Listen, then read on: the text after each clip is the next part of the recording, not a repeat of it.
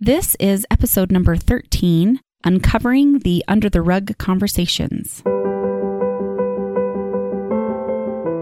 This is The Path of Imperfection, a podcast for imperfect women and the imperfect men who love them.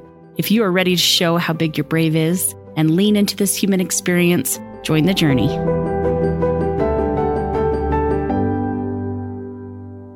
I am recording episode 13 on Friday the 13th.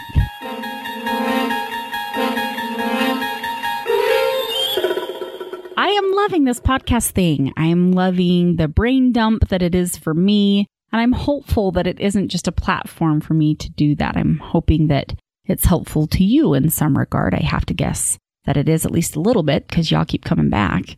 If anything, I hope I can be some background noise to your run or your cleaning or your dive into some really good ice cream. Speaking of ice cream, subscribe to my rest stops. What does that have to do with ice cream? Well, absolutely nothing, but I need to mention it here. So tell others about it. Help me spread the word. The more that we can spread this message of embracing our human one step at a time, the more company we'll have. And who doesn't like to have company when you're hiking, right? So go to my website, brickstherapy.com, and subscribe to the rest stops. I'm going to make one more plug. Let's just get it out of the way so that at the end of the podcast, I don't have to figure out how to tie it in. Man, that's kind of direct, right? Direct is my jam today. Download my ebook. I think we're up to chapter three, maybe chapter four, depending on when this podcast is released. Go to brickstherapy.com and click on the ebook tab, and then you can download that ebook. Or as you go to brickstherapy.com, a pop up comes, and you just put your information in there, and then you'll be able to be directed to where to download that. It's free. It's about ministering and connection. It's free. I probably didn't mention this, but I should. It's free. I can guarantee you're going to get way more out of it than you pay for it. So give it a read. Give me some insight on what you read. Okay.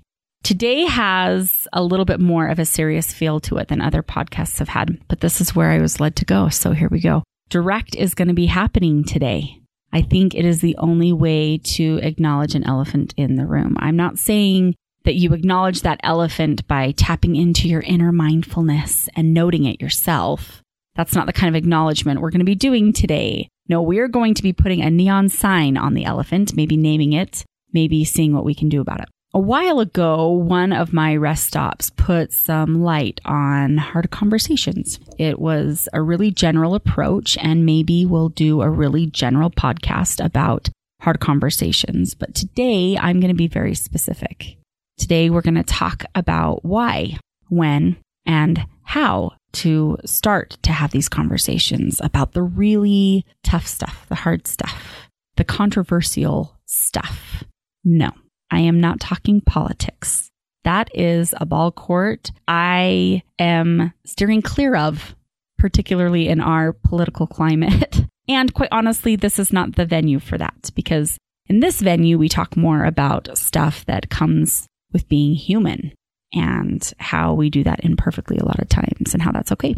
I have come to find more in my professional life, in church service, and even in my community as a whole that there are some pretty important things that we are not talking about, at least not out in the open. Now, I think that some of these conversations are happening in some homes, not all, and I'm grateful for that. But because there are things that we shove under the rug or leave on the proverbial shelf, our families, our neighbors, our communities are quietly hurting and feeling alone and feeling judged. And we are sometimes interacting with each other in a way that is hurtful and judgmental and critical and unkind. I'm a pretty curious person.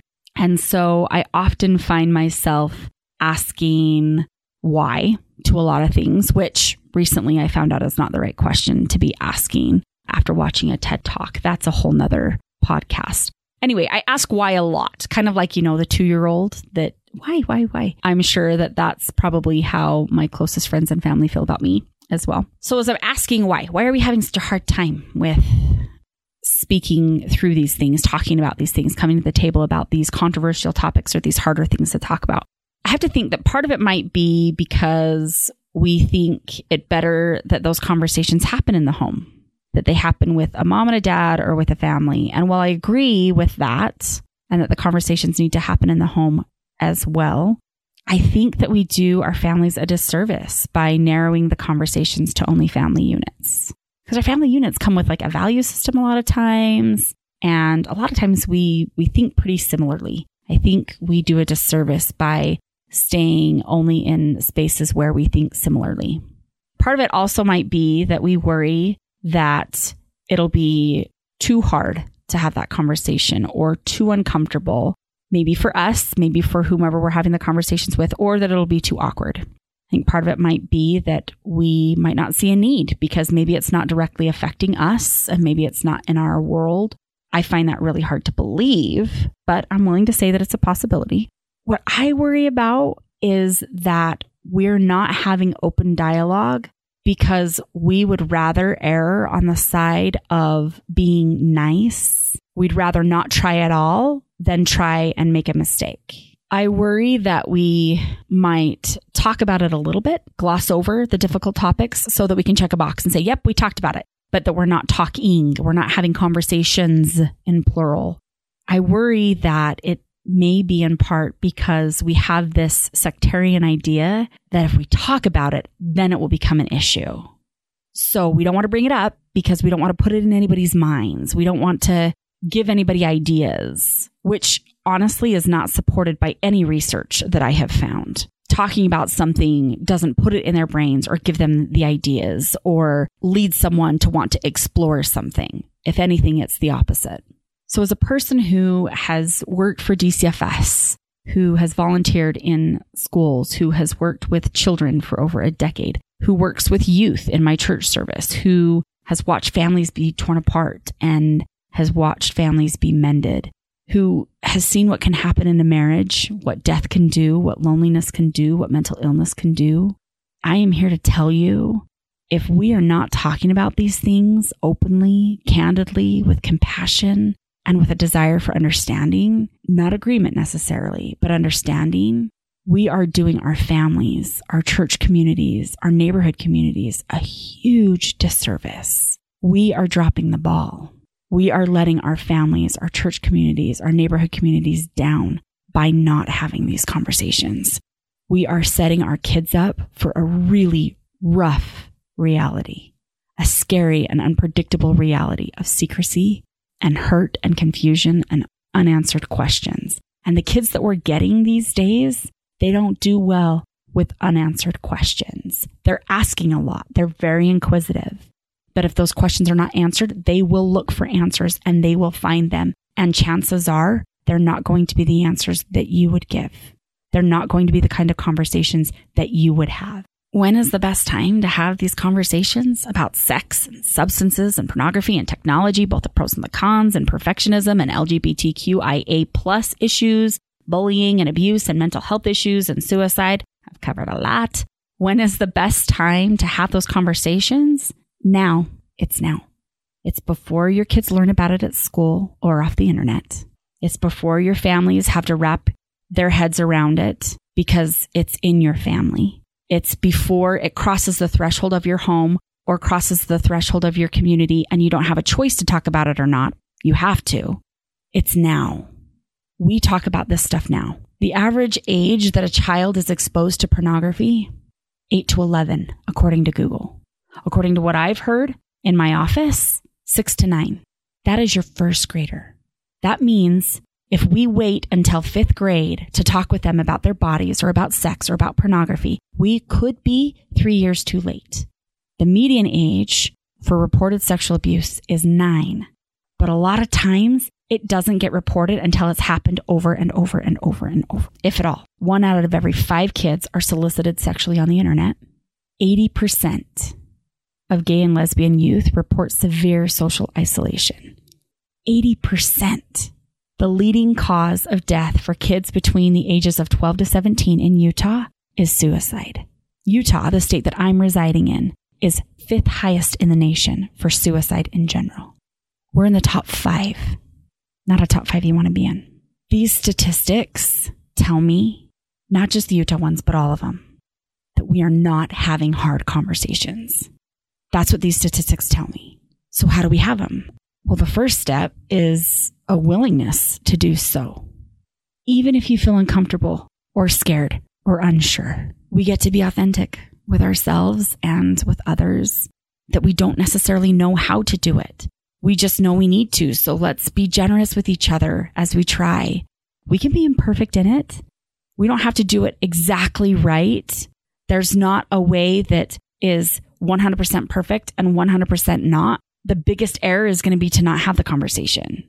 There are plenty of online resources and how to have these conversations as families and as communities. There are professionals such as myself and many others that can help facilitate those discussions. Go to Father in prayer and ask him how your kids need to hear it and what needs to be brought up to your kids. He'll tell you. The Spirit will guide you in that. Let's commit. Let's commit to get rid of the rugs. Let's not even have the proverbial rug or shelf or anything that can have something put under it or on it or can have things be left undiscussed. Let's come together as families, as friends, as communities. Let's have these difficult conversations together. We don't have to have all the answers. That is okay. We can explore answers together. We can at least try. We just have to be able to talk about it without shame, without criticism, judgment, blame, or meanness. I've updated my resources page to include links regarding a lot of these topics. I'm not trying to scare anybody with numbers or statistics. I'm not trying to shame anybody because of their discomfort in talking about these things. And I am definitely not trying to portray that I have it all figured out in the slightest. I am saying that I'm willing 100% to come to the table. So join me, join others, join with love. Just love. That, as simple as it is, is the answer to a lot of things. If we are having these discussions and these conversations in love, we're going to do them the way they need to be done. Whew. That was an intense episode, right? That's okay because sometimes being human is intense. The next podcast is going to be all about stories. We're going to talk about the science behind stories. We're going to talk about why our brain likes them so much. We're going to talk a little bit about the stories that we tell ourselves. So it's going to be a little bit lighter than today. Come back and tune into that episode as well. Download the book, Ministering Through Connection. It's on my website, or don't, but do. Y'all are awesome. Enjoy the journey this next week. Keep braving the battle. Big news! I have written a book, an ebook. This is uncharted territory for me, but I'm leaning into what Father has told me to do, so here we go. this book is called Ministering Through Connection. You can get a free copy, chapter by chapter, by going to my website and by clicking on the little pop up that happens at the bottom middle of the page. Stick with it. I'm still ironing the kinks out of that, but when it pops up and you go to enter your name, if it shifts down a little bit, stay with that pop up. Put your information in there so that you can get chapter by chapter ministering through connection.